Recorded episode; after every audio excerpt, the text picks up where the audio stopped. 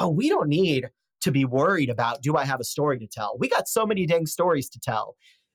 And everyone does by looking and saying, what are the big places where I've learned a lesson, where I've changed? And and uh, and I just think that's fun because you're never done then. You could write many, many stories. Welcome to Inside Out Career Design. In this show, we're obsessed with answering a single question Is it possible to create an authentic, meaningful, and fulfilling life you love while building a successful and rewarding career? My name is Peter Axtell, and I'm here with Nicola Vetter. We're co founders of the What'sNext.com Career Insights platform and creators of the groundbreaking Motivation Finder assessment. Join us as we seek to transform suffering into joy for millions of people stuck and confused in their lives and careers. We'll share our insights, discoveries, and life lessons and talk with career experts, leaders, spiritual guides, psychologists, data scientists, coaches, anyone who might hold a strategy or answer to the age old questions of what's next for me and what should I do with my life? Are you trying to figure out what to do with your life? To figure out what to do with the precious time you've been given on this earth? or to figure out what only you, as a remarkable and unique individual, can bring into this world? If you are, please join us for one of our live and completely free online workshops where we cover different topics to help you figure out what to do with your life and career without wasting precious time, taking wild guesses, or risking it all. To save your spot in our next live and free workshop, go to what'snext.com forward slash workshops. We can't wait to see you there. Again, that's what'snext.com forward slash workshops. Hello and welcome to another episode of the Inside Out Career Design Podcast. No matter where you go, the people you meet are telling a story about you. From stages to podcasts, from meetings to casual catch ups, it's the story of you that they are left with after you are gone. And the best storyteller wins. That's our guest today, Mike Ganino. Mike is one of the leading experts on self expression, storytelling, and public speaking. He's the creator of the Mic Drop Method, a public speaking, storytelling, and performance methodology that helps people influence, impact, and inspire. He's been named a top 10 public speaking coach by Yahoo and has helped speakers with ideas worth spreading reach millions as the executive producer at TEDx Cambridge. And today, Mike is with us. In our conversation, we talk about how uncovering the scripts we've learned over our lives and using that to discover who we truly are as individuals helps us to become better communicators. While letting go of scripted responses and being present can help you connect with others in a genuine way. How surviving difficult experiences is a form of success and can be seen as a gift of knowledge and resilience. How everyone has a unique story and experiences, which can be valuable assets in any situation where a good story connects in a way nothing else can. And why you don't need to learn tactics or tricks to impress others, but rather discover who you are and how to best express yourself in conversations, interviews, or speaking publicly. And now it's time to listen and learn from Mike. Welcome, Mike. We've really been looking forward to having you on as a guest today. When we met in Lambertville in 2019, you were our hmm. favorite public speaking coach. And now I'm thinking, how could I possibly introduce you? You who who's the pro in how to introduce yourself. I think I'm going to leave that up to you. Thank you. Thank you. That's, you know, that's one of the things that comes along with the job often uh, is people say like, oh, you know, I'll be at a conference and there'll be other speakers and, and, you know, maybe I'm talking about storytelling or stage presence and they're talking about HR or company culture or something. And they're like, uh, do you have any notes for me? Were you watching me? And I'm like, no, I'm I'm I'm not paying attention to any of that. I'm just enjoying the ride and enjoying your information, and I'm uh, I'm letting myself off the clock in those moments. But uh, thank you for that lovely comment and that uh, very generous thing to say there. I teach people public speaking and storytelling from a slightly different perspective i think than a lot of folks out there a lot of times the approach is how do you how do you fix the things that are wrong in you how do you put on something what are the right tactics or tricks and what do you need to pretend to do or pretend to be in order to, you know, tell the audience what they want to hear. And my approach is that we've spent our whole lives learning these scripts. We've learned somatic scripts in our bodies. We've learned uh, physical scripts, the way that we actually show up and move and carry our posture and our and our body and our head and everything. The way we gesture and make facial expressions are all things we've scripted over the years, even down to the way our voice actually sounds. And I think that to become a really dynamic, really transformational public speaker or storyteller, our job is to look at those scripts, to look at our family histories, our social histories, our relational histories, our trauma histories, and say, who am I? And a lot of times that journey is a really interesting one to discover uh, who I am and what I'm here to do and how I can best express that on stage. And so uh, my approach is not a whole lot of counting ums or counting likes and not a whole lot of like this is what you should do with your hands but it's a whole lot of like how did you learn to be who you are when you're expressing yourself with others and and we dive into that. So i'm having a lot of fun doing that. Love it. Was we're, that well said. Yeah we're definitely going to dive into that more. But you are more than just just a public speaker and a, a, a coach. You're also an author a podcaster, a producer, and the founder and creator of the mic drop method. But you've also worked in HR as a brand advisor, sommelier, trainer, and who knows what else a whole laundry list, right? Now, what we are interested in is what were those what's next moments where you had to figure out what's next for you on your journey? Goodness so many of those. And those are really fun places too to think about.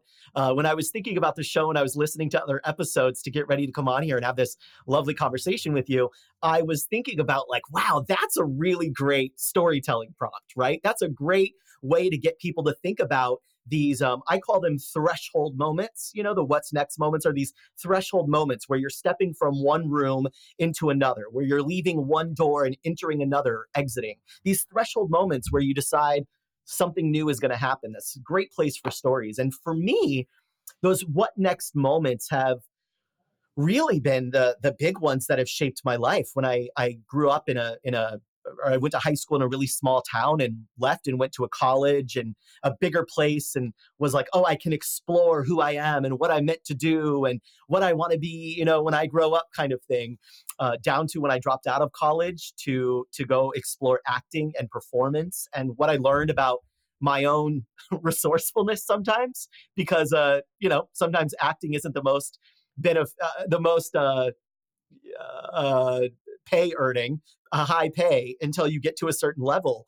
And so for me, uh, that was a real way that I learned a lot about my own resourcefulness and my own resolve and my own ability to say, what do I really want and how do I go after it?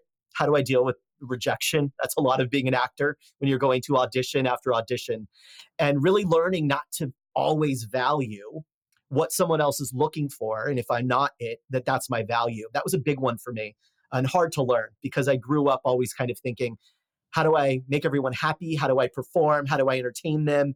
And so you go out to auditions and you don't get it and you think, oh, I wasn't good enough versus I'm just not what they're looking for. They're looking for something else. And I, I can't be what everybody wants. And that was a big, that was a big moment for me. That was a big what's next learning moment where uh, that shaped a lot of how I went into everything. Even today, the work I do that shaped it because I don't believe that our job is to fit into someone else's uh, box of what we're supposed to be.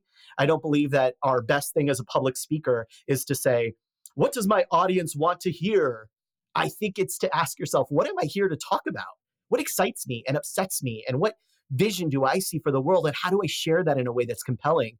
And so often in our lives, we're taught to look at what's expected of us and then deliver on that. And a lot of public speaking programs start that way too. They say, Who's your audience and what do they want to hear? What are they buying? And I say, Who are you? And what do you want to say?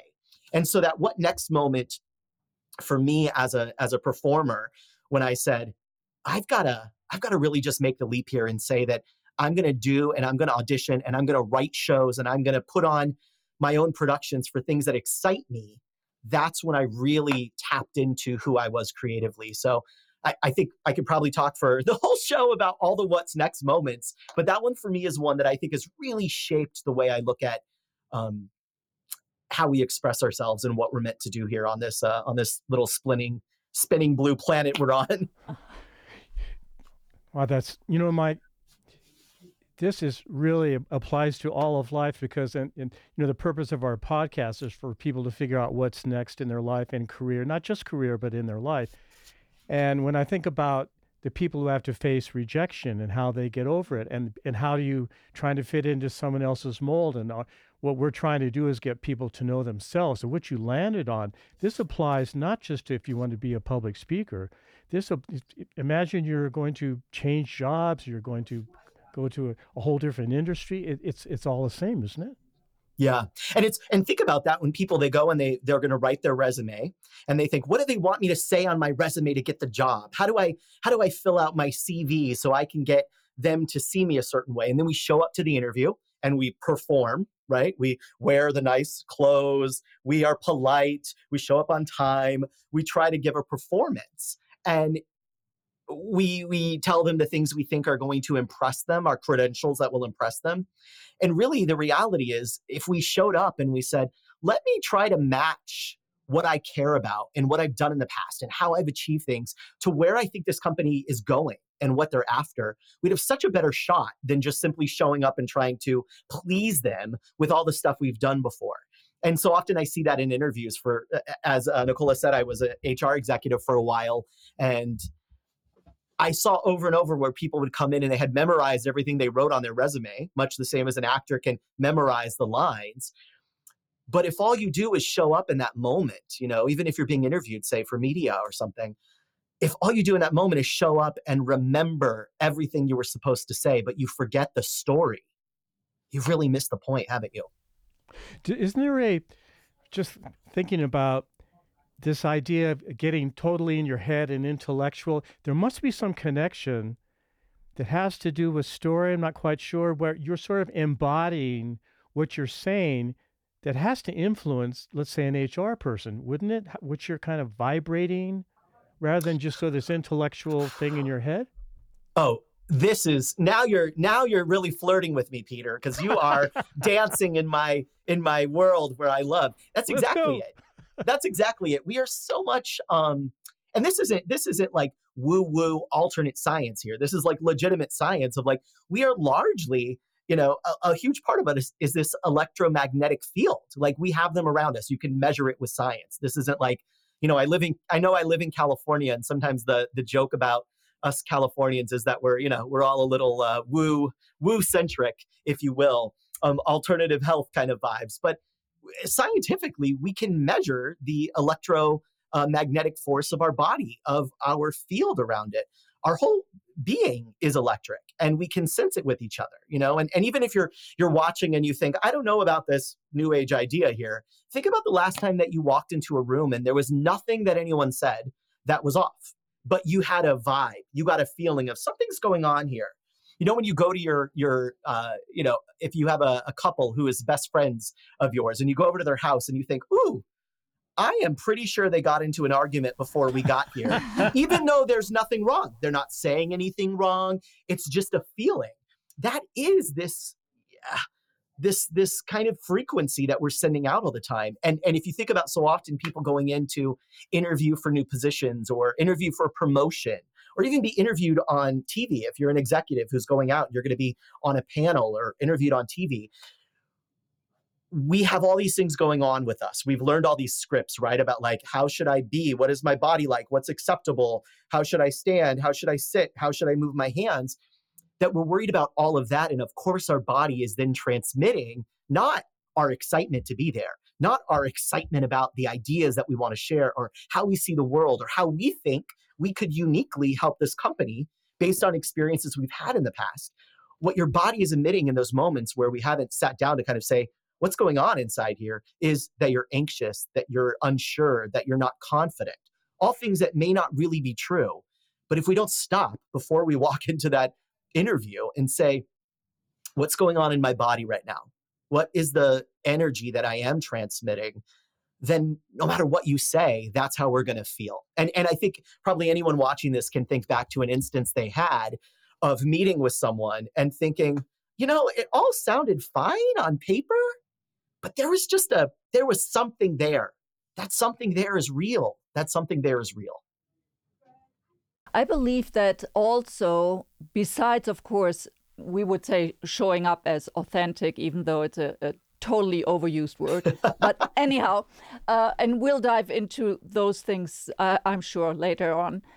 But I'm also wondering it's good to somehow put yourself into the shoes of the person you are you are with, meaning what does the world look like for the H, HR person that's interviewing you?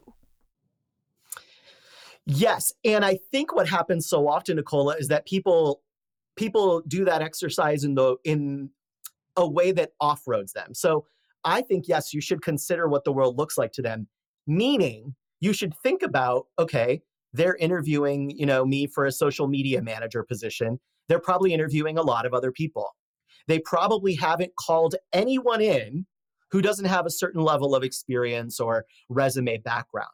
So when I'm sitting in front of them, if all I'm sharing is that I've done 5,000 campaigns and I've done this and that, they're probably hearing that from everybody. So I'm giving them very little to actually base their decision on with me. What happens usually, where I think people get off roaded here, whether they're public speakers or being interviewed, is they say, uh, What is the worldview of this person? So, what do I need to say to them and we change our message and we try to memorize a message based on what I think they need to hear. And what I think we need to do instead is say, okay, well, the job of this HR person interviewing me is to find, to hear something, to feel something from the person they're interviewing that says, wow, they have had really interesting experiences that could help us what we often do is we memorize the stats on our resume and we end up sounding like everyone else who came in. The person who wins then is the one who can look back in their experiences in those resumes and say, not what are the things I've done, but what did the things I've done teach me and help me think differently about the world? Because ultimately, that's what they're hiring, right? What they're hiring is the way that you've developed, the way you think about the world, the way you see problems, and the way you approach solving them. So I think if we led with that in these interviews, and, and honestly, this can go to interviews, public speaking, being on a panel, being all of those places. If we lead with the way I see the world based on what I've been through, yeah, I've done 5,000 social media campaigns, but so has everyone else you've interviewed because that was a requirement on the job uh, posting. So let me tell you what I've learned in those 5,000. Let me tell you what I've seen differently so that you understand the kind of person you'd be working with if I work with you. Because what you want to give that, thinking of your original question, Nicola, of should you think about how your audience is viewing it? What that HR person is viewing is please let the next person who comes in give me something that shows me, bingo, that's an interesting person who might vibe with us. And that's what we're looking to do.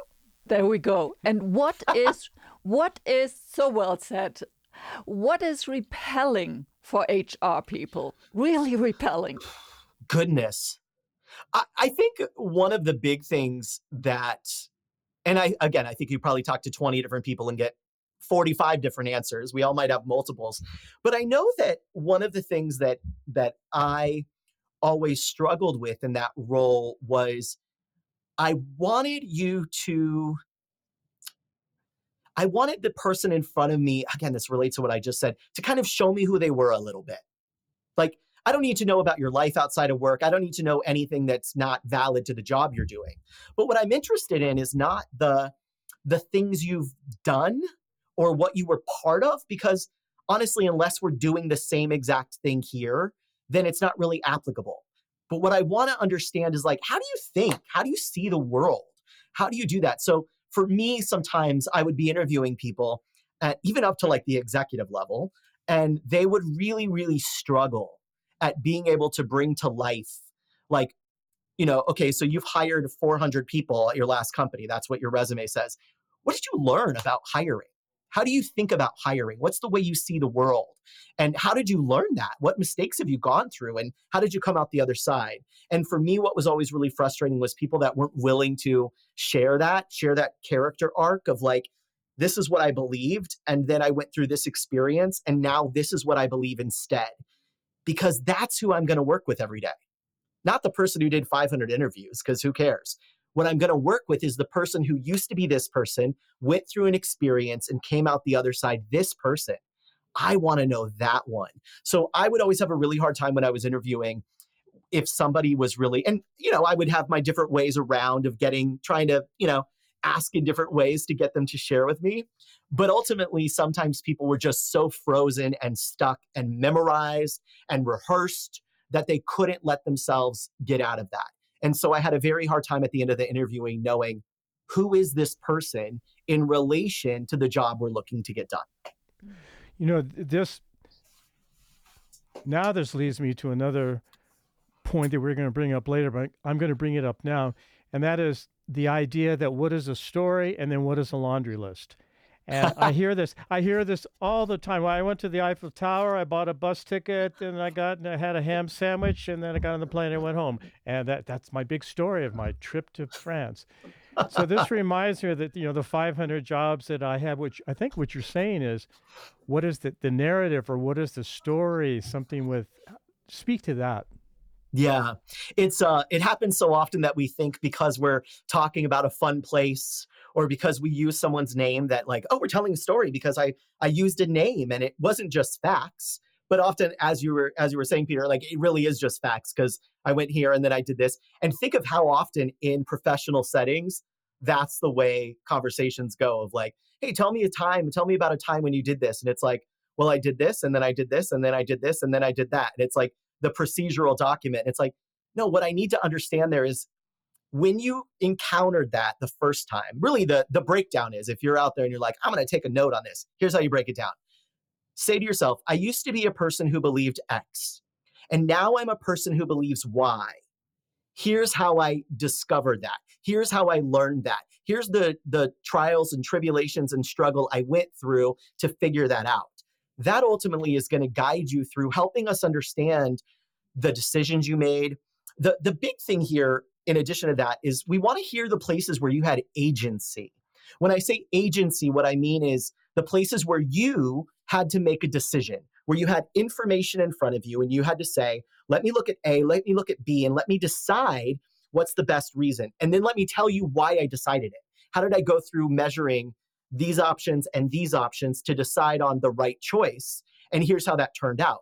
That tells us so much more about someone than I went to Paris. I hired 500 people.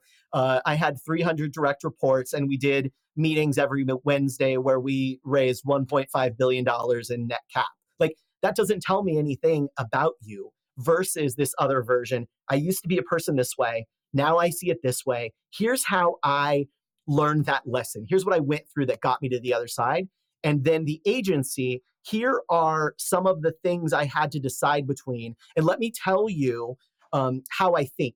Let me tell you how I got there, uh, what I was weighing, what was my, well, we could go this way, could go that way. That is really the juice we're looking for. And so, whether you're talking about your trip to Paris or you're talking about the 500 people you've hired, the 600 direct reports, the 10 companies you founded, what I want to hear is how you were changed and what struggles you went through to to uh, to earn that change. Oh, so that's interesting. I, what's sticking in my head is here's how the way things were and here's how they are now and here's how I interacted to to make those change. I mean, that's really showing initiative. It's actually showing that you're you're a person. yes. And it shows this great ability to uh to to clarify situations, to communicate what was going on. In that alone, I, I always think it's funny when I interview uh when I've interviewed people in the past and they would say like, "Oh, I'm a I'm a storyteller." You know, they're interviewing for a marketing position or something and I think, "Gosh, you haven't in the last, you know, hour of this interview for uh, for a job, you haven't one time told me a story. You've just tried to impress me with your credentials, and now I'm leaving this and I don't know anything about you besides what I already could have read on your resume, which, by the way, makes you a little bit of a commodity because it looks like every other resume we called in here to talk about this. Versus if you had just showed me, here's what was happening, here's what's happening now. Let me tell you how we got there. Let me tell you what we learned. And if you're brave enough to include some of the foibles along the way, some of the places where you thought A and you were wrong, so you had to recover, oh, that is magic. Hire that person every day of the week. If you're a hiring manager out there, that's the one you want because now you can see the kind of resolve they have. You can see how they make decisions. You have a much better shot of the person who shows up for the job actually being the person you interviewed because they had to back it up. Have you you've had that before, right? Where you've interviewed someone and you thought you were getting this and then they showed up this way and you think, "Oh, it's because I was hiring their credentials and I actually didn't know anything about the way they think, work, or make decisions. You help people communicate clearly on message and with confidence. Can you give some tips on help people communicate more clearly? I think if you think about I mean, a really great place to start is to make a list for yourself of when you meet someone in that setting, a networking setting, an interview setting, what are the things that that are icks, you know, like ugh, that are turnoffs for you? What are the things that you say, oh gosh, I hate when I meet someone like that, or I really didn't care for that person? Um, and and you'll see there's a there's a there's a common probably a common thing across the board and then ask yourself am i doing those same things you see this a lot with networking right most people would say oh i don't want an icky like the person's looking over their shoulder to see if there's anyone more interesting coming in behind me as they're shaking my hand. They're looking around the room to see who else they could talk to. And yet we show up to networking events and sometimes we become that person because it's kind of the energy in the room. So i say start with that. Start with that list of like what are the things that really when i experience them i don't love them? You know a lot of times with with public speakers or people giving a presentation of some sort what I will hear when they do that exercise is they'll say, Oh, I really don't like when it's so polished. You know, I don't want it so rehearsed down to the minute. I, I like it to feel like I'm there. You know, think about when we go to see a concert. Even though we feel like the artist is going to sing the same songs, they have to sing the songs that we know and love. But we want it to feel each night like when it's in our city, we want it to feel special. Like, oh, that was changed because I was in the room that was for me. And so even though we know when we go to see Taylor Swift that she's going to sing the songs and we know how the songs go and it's a big tour, so she also has to be at the right place at the right time for the lights and the cameras and the trap doors and things. We also want there to be little moments where she looks at the audience, where she mentions being in LA, where she does something different than normal because that feels honest to us. And so what I find with networking and with interviews of, of all kinds, every kind of interview, a job interview to a, a panel interview to a board interview, is that people get really stuck in this rehearsed practice, scripted version of themselves. And not just scripted with the words they're going to say, but scripted with how they move, how they hold their body, how their voice sounds. We get stuck playing the same key on that piano of our expression, of our self expression, and we realize when that happens to us, we don't love it. We don't feel like we actually met the person or got to know them. And so, my is there an easy way out of that? I don't think so. Um, except awareness is a good starting place because all of those things, all of those, like how we are when we're in front of other people, we start learning from birth. You know, when we're babies, I, I have a two and a half year old. And when I think of her, I think of, you know, she came out and when she needed something, she cried, she yelled. She had different cries for different things. I'm wet, I want food, I'm cold, I'm angry, I'm tired, whatever, different cries. And she was just expressing herself. And now she's two and a half and she's really expressing herself all of the time. and I think about the importance of how we respond to her expressing is is impacting her. And none of us survive childhood without some kind of, you know, unintended consequence of our parents. But think of there's so many kids who were told, you know, good little kids should be quiet. Don't yell, don't scream, smile more, be nicer, don't do this. And some of those things we need to learn because we shouldn't be hurting people. But other of those things are just our parents, usually our parents' own issues with, I don't want people in the store to look at me weird, or I don't want to upset anybody. So you need to be quiet and perfect. And we carry that in our body for the rest of our lives.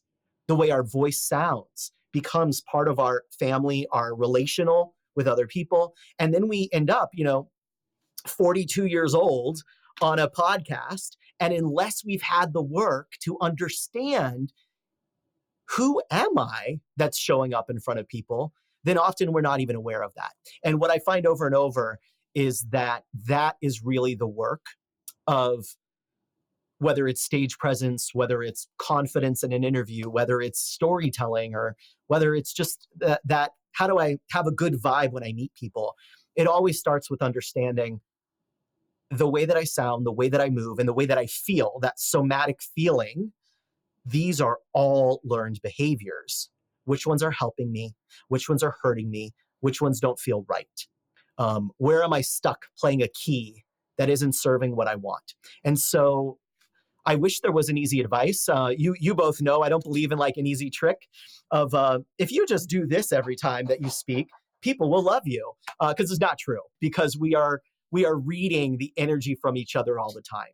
And so my big my biggest piece of advice there would just be really really look and say, "Huh, the me that shows up in a networking event or an interview or uh, a presentation at work, who is that person? How did they get here? What do I believe about my voice?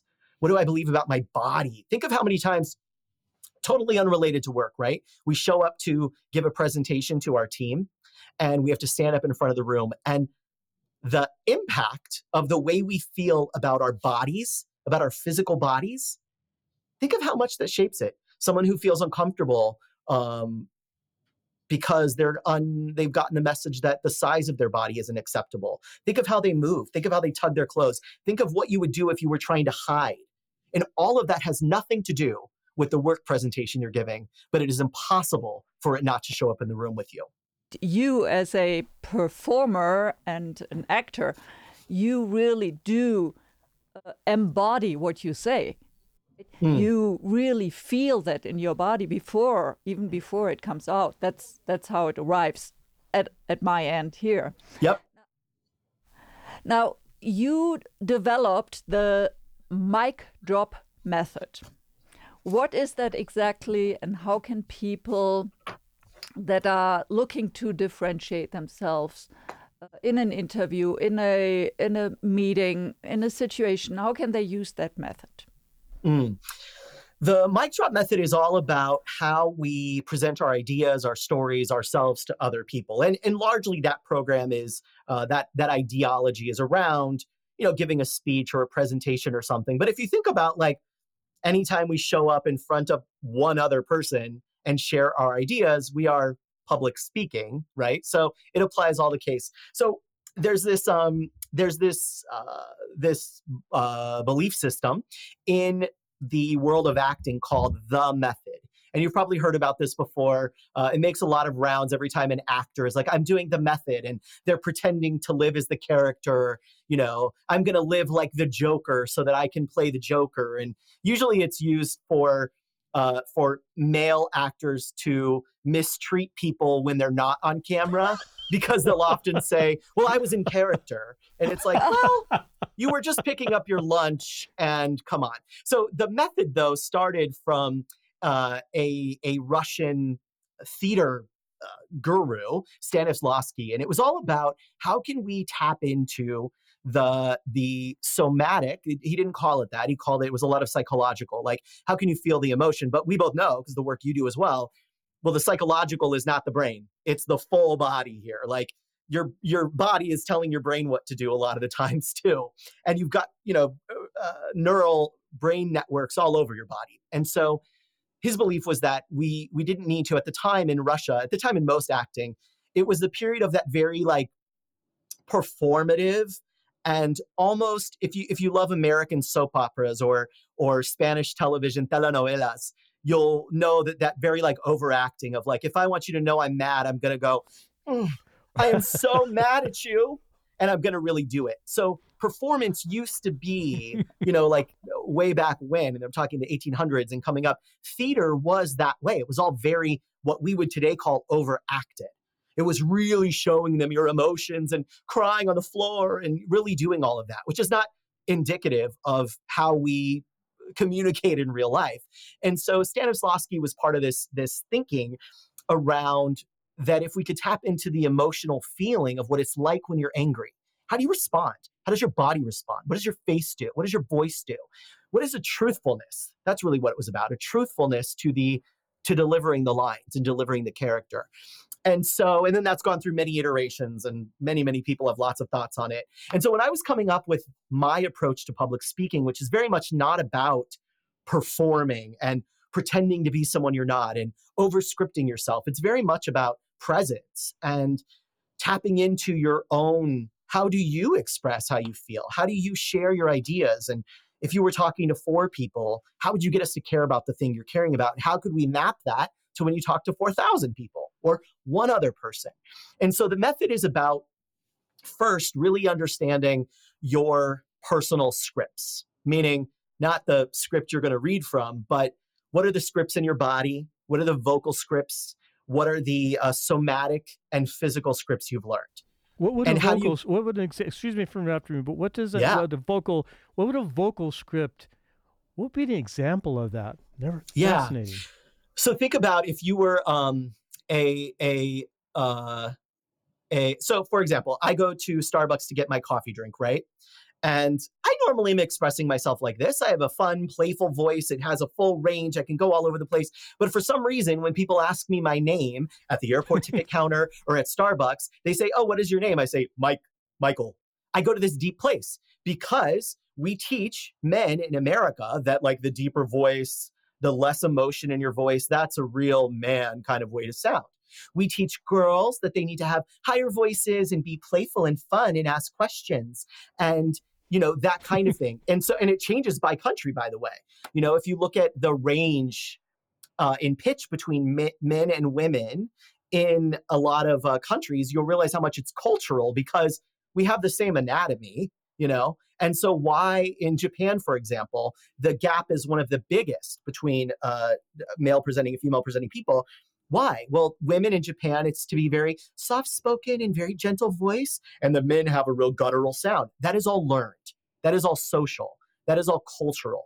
And what those do is they become scripted. Now, add on top of that, not just the cultural, societal way we look at the world, but then add on top of that also, did you get um, rewarded in your family for uh, for being expressive? Were you told not to be expressive? were you ignored if you expressed yourself? Or were you paid attention to only when you got really outraged and kind of yelling and getting attention? And what how did we get stuck in the way we sound vocally? So the script when we speak vocally is a lot of people don't realize they've got all these tools. We can uh, and we we talk about five of them in the mic drop method one is your pacing you can speed up you can slow down a lot of times people will show up and say i speak too quickly or i speak too slowly and I think neither of those is true. you probably just don't have any contrast. You just get stuck only speaking one way. But how can you use your pacing? Why did you get stuck in that place? And how can you speed it up a little or slow it down a little? Or what would excite you enough to talk faster? What do you mean by what, what? I have to interrupt you again. This is too good, Mike. You said I love it. You you didn't say here's the technique: speed up and slow down and and get your pacing together. You said why are you speeding up and slowing down? What yeah. does that mean? Yeah. And if you think about it, like when someone is sharing something they're excited about, they might talk a little faster, right? They might get into the details more. But when we've learned, when we've gotten stuck only speaking it this way, we start to create a big separation be- from our somatic experience, where we're excited or outraged or energized by something and the way we express. Our body is feeling like, "Ooh, you love this. Share it." And then you slow yourself down because you heard that you should speak slowly and be a professional. And so we get stuck in that all the time versus realizing pacing can be a tool. You can speed up, you can slow down. Humor, we can make things funnier in a speech often or in a talk just by playing with pacing. You don't have to actually say something funny. If you went through a list, for example, if I said, um, you know, it's such a wild time being a parent. Having a toddler during COVID is so wild. I mean, there's trying to get a child to wear a mask all the time. And then can you go to Target or should you not go to Target? should you take your kid into Starbucks or not? And when you go to the doctor, only one parent can go, but which parent gets to go?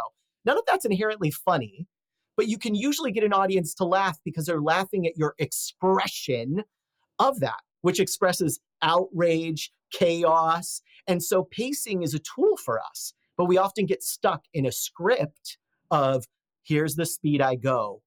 Or I only go fast because no one ever let me speak in my life. So let me talk really fast to get it all in. And your audience has trouble following you because there's no contrast, you know, which is very normal. We have contrast when we normally speak. Fascinating. So, so we are on a podcast here, but we are on a video podcast and i hope everybody Lucky us. Lucky everybody is going to watch this because to see you while you speak is it's just a gift uh, okay. You are so this is why i love coming on your show. You're so generous. Thank you for that. This you're a beautiful example. Just being yourself entertaining but not trying to entertain really being yourself and all your enthusiasm because it's just thank you. That's all I can say is, is, is thank you. The next question that's on my mind, that might be on our audience's mind, and that is the so called elevator pitch. When you meet someone at a networking event, is this a thing of the past or is it still relevant? Oh, wow. You're going to get me in trouble. You're going to get me in trouble. Oh, trouble. We like trouble. Great, great. I think that the overly rehearsed t- I want to actually, I'm going to go back to something that that Peter just said about me, which is I think what we're always aiming to do with uh, you know, whether it's in a program like the mic drop moment or just in our own healing and the work that you do with people on becoming whole again or recognizing the wholeness really is what we want when someone's in front of us sharing their ideas is we want to feel like they see us too and what a lot of coaches and, and programs tell you to do is then to like say what they want you to say or use their name a lot, which I don't know about you, but when someone starts using my name a lot, I feel like, uh, oh, there's a shtick coming here. They're gonna, they're using my name to fake proximity so they can ask me for my credit card. So, and, and, a lot of people feel that way. Overusing it actually diminishes your influence, they've shown. But what you were saying, Peter, around uh, the the kind thing you said about the way I showed up of like, oh, it's clear this person is excited. They know what they're talking about. Obviously, I'm not rehearsed on what I'm saying, but I know what I'm talking about. I know the stories to go to. And eh, what you said also is like, and it feels like you're just being real with us. That is what people want. That's what they want to see on stages. That's what they want to see in networking. And that's what I think is such a big issue with the way that elevator pitching is taught is that it's taught as almost like a rehearse this, memorize it, and as soon as you have 30 seconds, insert it before they start asking questions. Insert it before they can stop you. Versus thinking of when we're with other people, our job is always to be, if we want to be influential, if we want to be impactful and have an impact, our job is always to be relational. And as soon as the other person can feel like you could swap them out with any other person or a robot and it wouldn't matter, you stop being relational. And that is, you know, everyone's talking about AI and uh, AI generated notes and words and this and that. That's the one thing so far that AI can't replace. Two things really is your takeaway on the experiences you've been through and your energetic presence in your relational skills with other people. Those are two things that uh, more jobs should go that way, more energy should go that way, because that's how we're going to beat uh, the robots, if you will. Beautiful. Love it. And it's happening right now. On we're, we're online. Sadly, we're not in person. That's to be really crazily wonderful. But but this is online, and it's still working online, which is yeah. a reality we have to to face. I want to find out more about the concept of story, of which, of course, you are an expert. So, so I'm a person who's done a lot of things over the course of my life. How do I sift through all those experiences and then find my story or a story that resonates with others? Yes, I have good news and bad news. Dang. The good news is Good. that you have many, many stories. Uh, this is like uh, I always say with with folks we're working with when they say like I want to tell my story, and it's like, well, you have lots of them to tell, and in fact, the same story with a slightly different frame can be a totally different thing.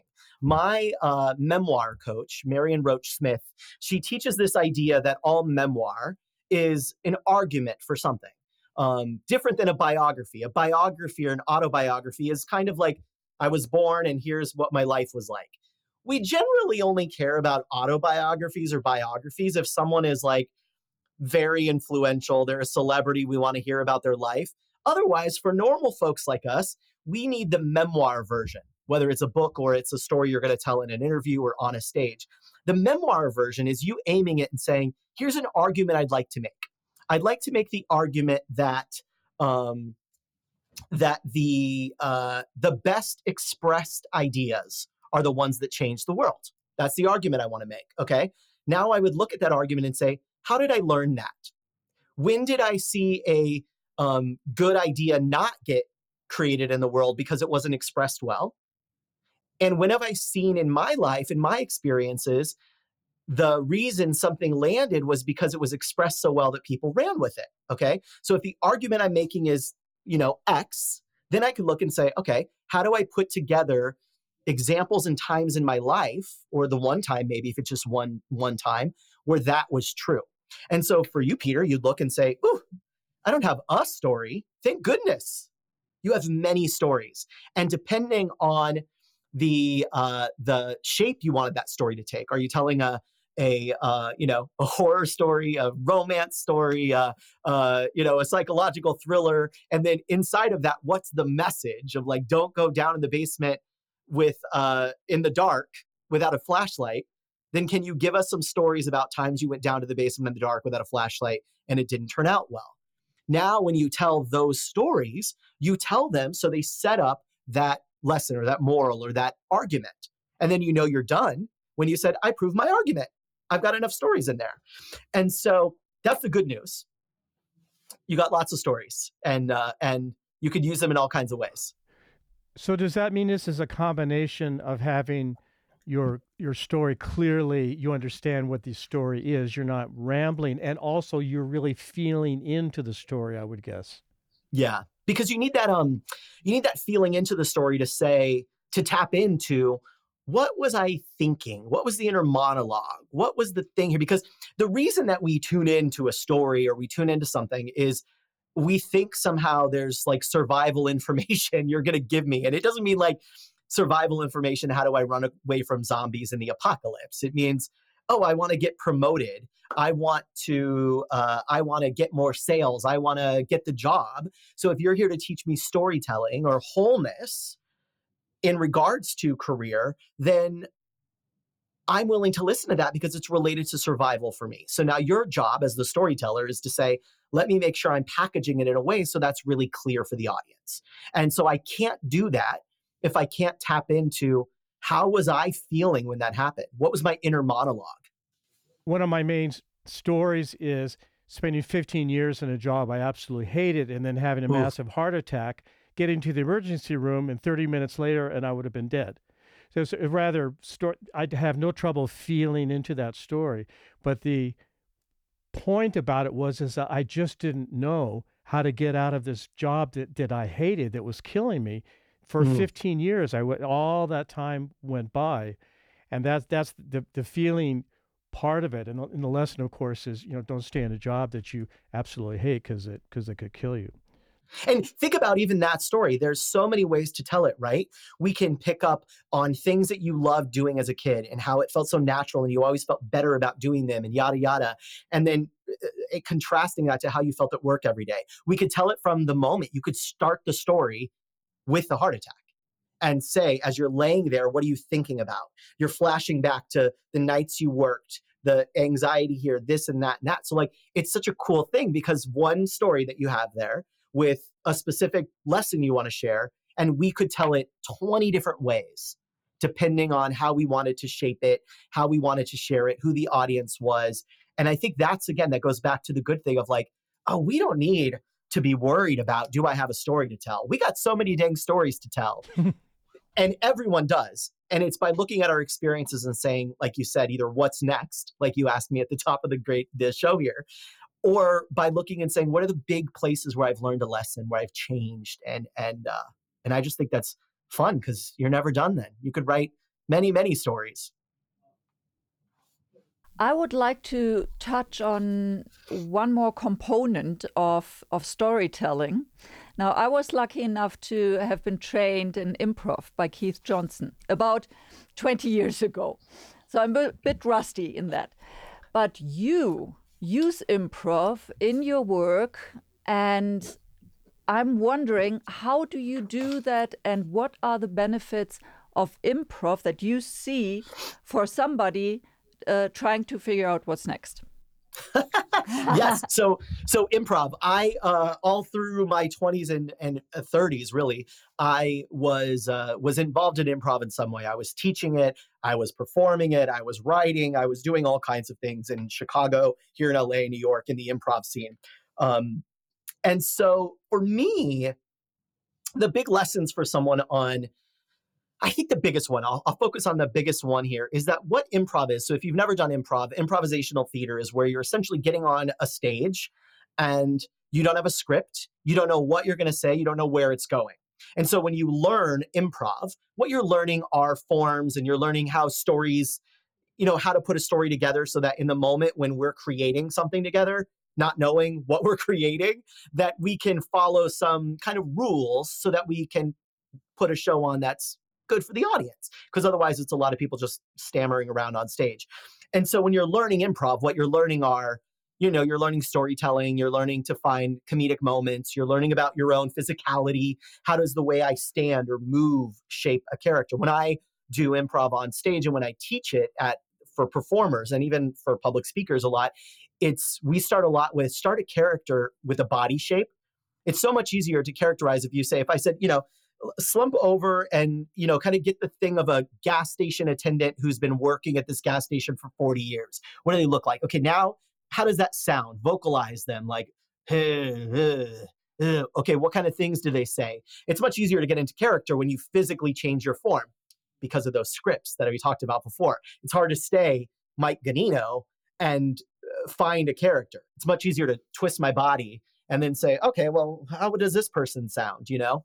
And so what improv is great for is that it teaches us to trust ourselves. That's the big, big lesson there. It teaches you that in the moment, when you don't know where the situation's going, when uncertainty is high, when someone is sitting on the other side of the table in an interview and they ask you a question that you didn't rehearse or you didn't prep for, you're in a leadership meeting and your team asks you something difficult, the real lesson in improv, sure, you can use storytelling, sure, you can learn how to shape your body and use voices and things like that.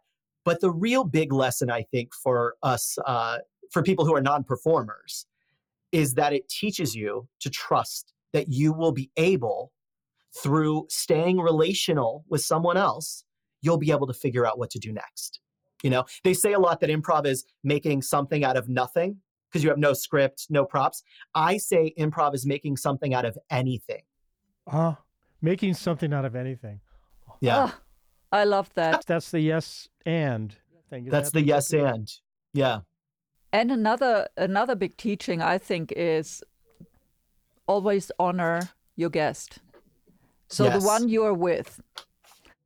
That's what I learned back then and that's probably what you were referring to in our show yeah. here.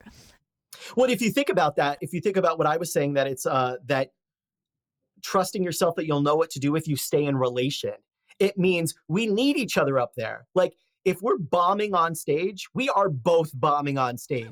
so we've got to look at each other's eyes and figure out without saying anything, without prepping and planning, we got to look at each other, me and Nicola on stage, and figure out like we got each other. We are going to just help each other through this. And that is such a powerful life lesson Um, there's this idea that came from Second City, where I studied for a long time as well. And it's this thinking of play the scene you're in. A lot of times, someone would go on stage and they would be creating too far in advance. And we're supposed to stay relational. I do something, you add to it, I add to it, you add to it to create.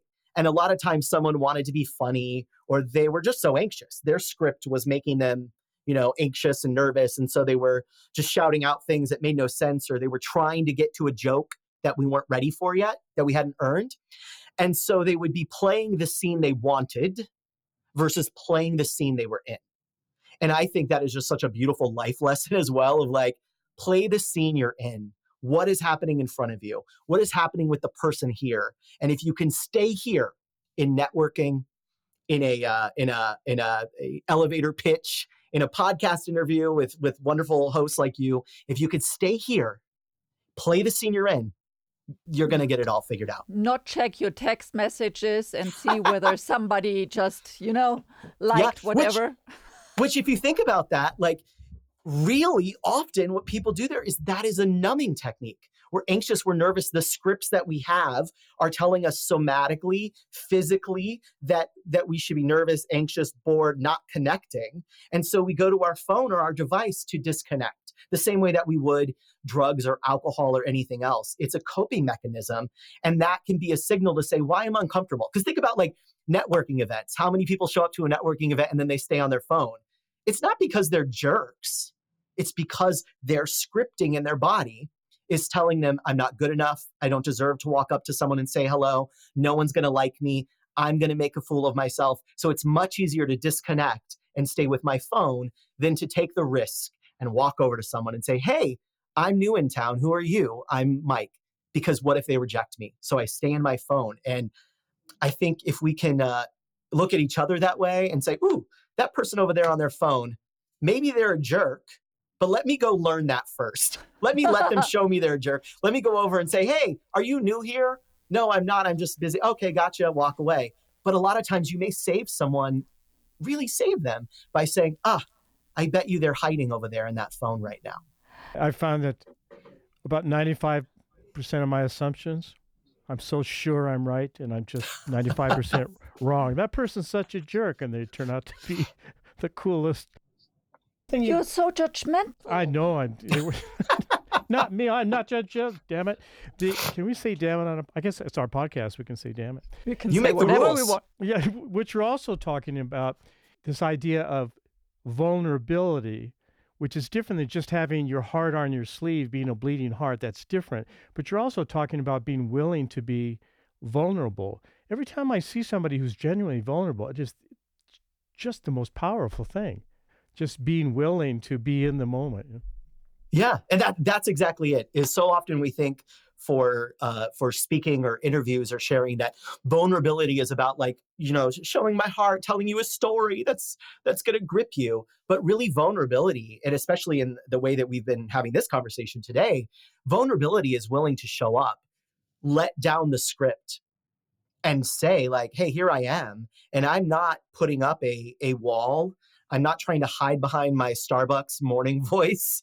I'm not trying to physically, I'm willing to be here and be changed by you. That's another big idea from improv of you need to be changed by your scene partners, but by your uh, audience.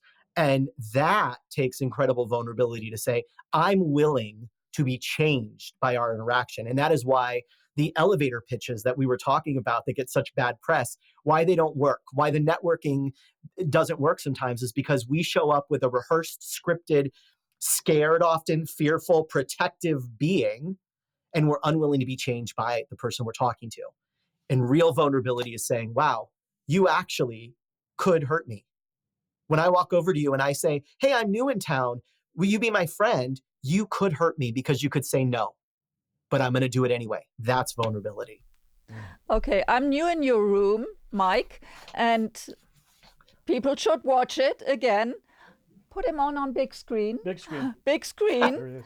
because I am so curious. I've been looking, of course, at you, but also at this butterfly behind you the whole time, this huge, colorful thing. Tell us about that before we we, before we have to get to the end.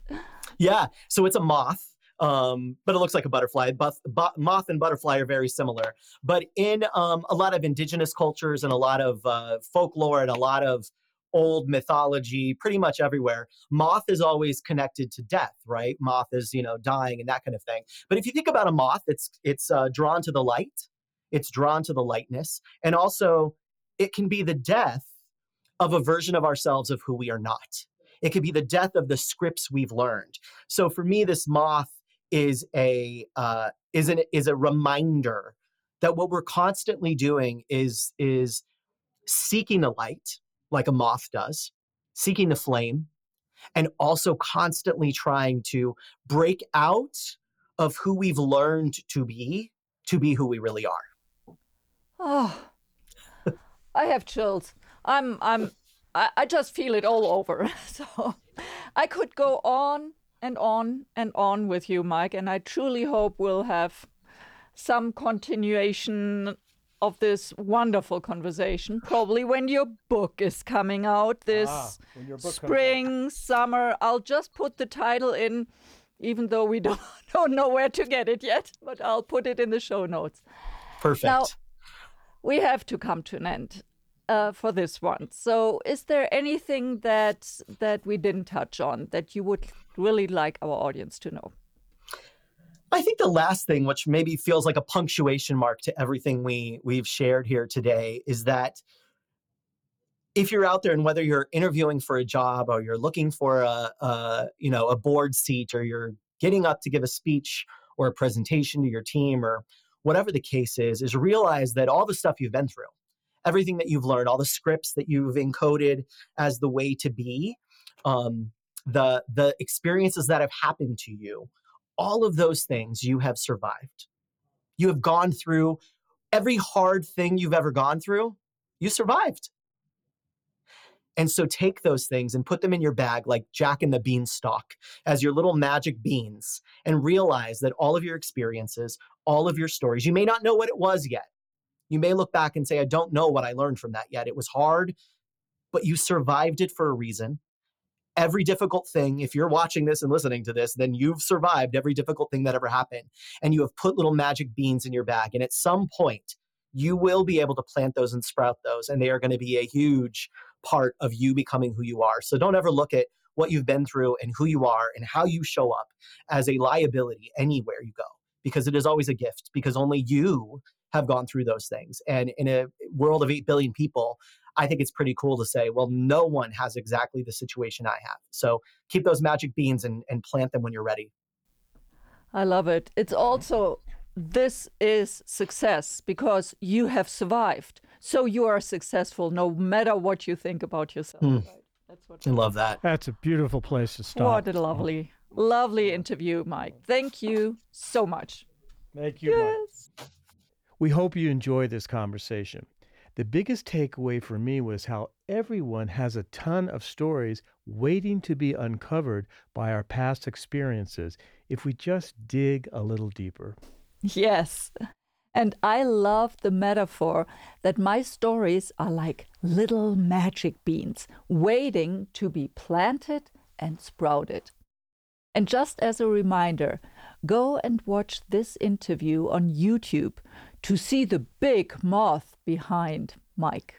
It's so fun. To learn more about Mike, head to whatsnext.com forward slash 22, where we share the transcript, links, and more. Again, that's whatsnext.com forward slash 22. And if you like what you've heard, share it with someone you care about and subscribe, rate, and review our Inside Out Career Design podcast on Apple Podcasts, Spotify, or wherever you get your podcasts. Or watch it on our YouTube channel, What's Next Com, one word without a dot. And subscribe so you'll never miss an episode. Thanks so much for joining us here today. We'll see you next week for another episode. Same time, same place.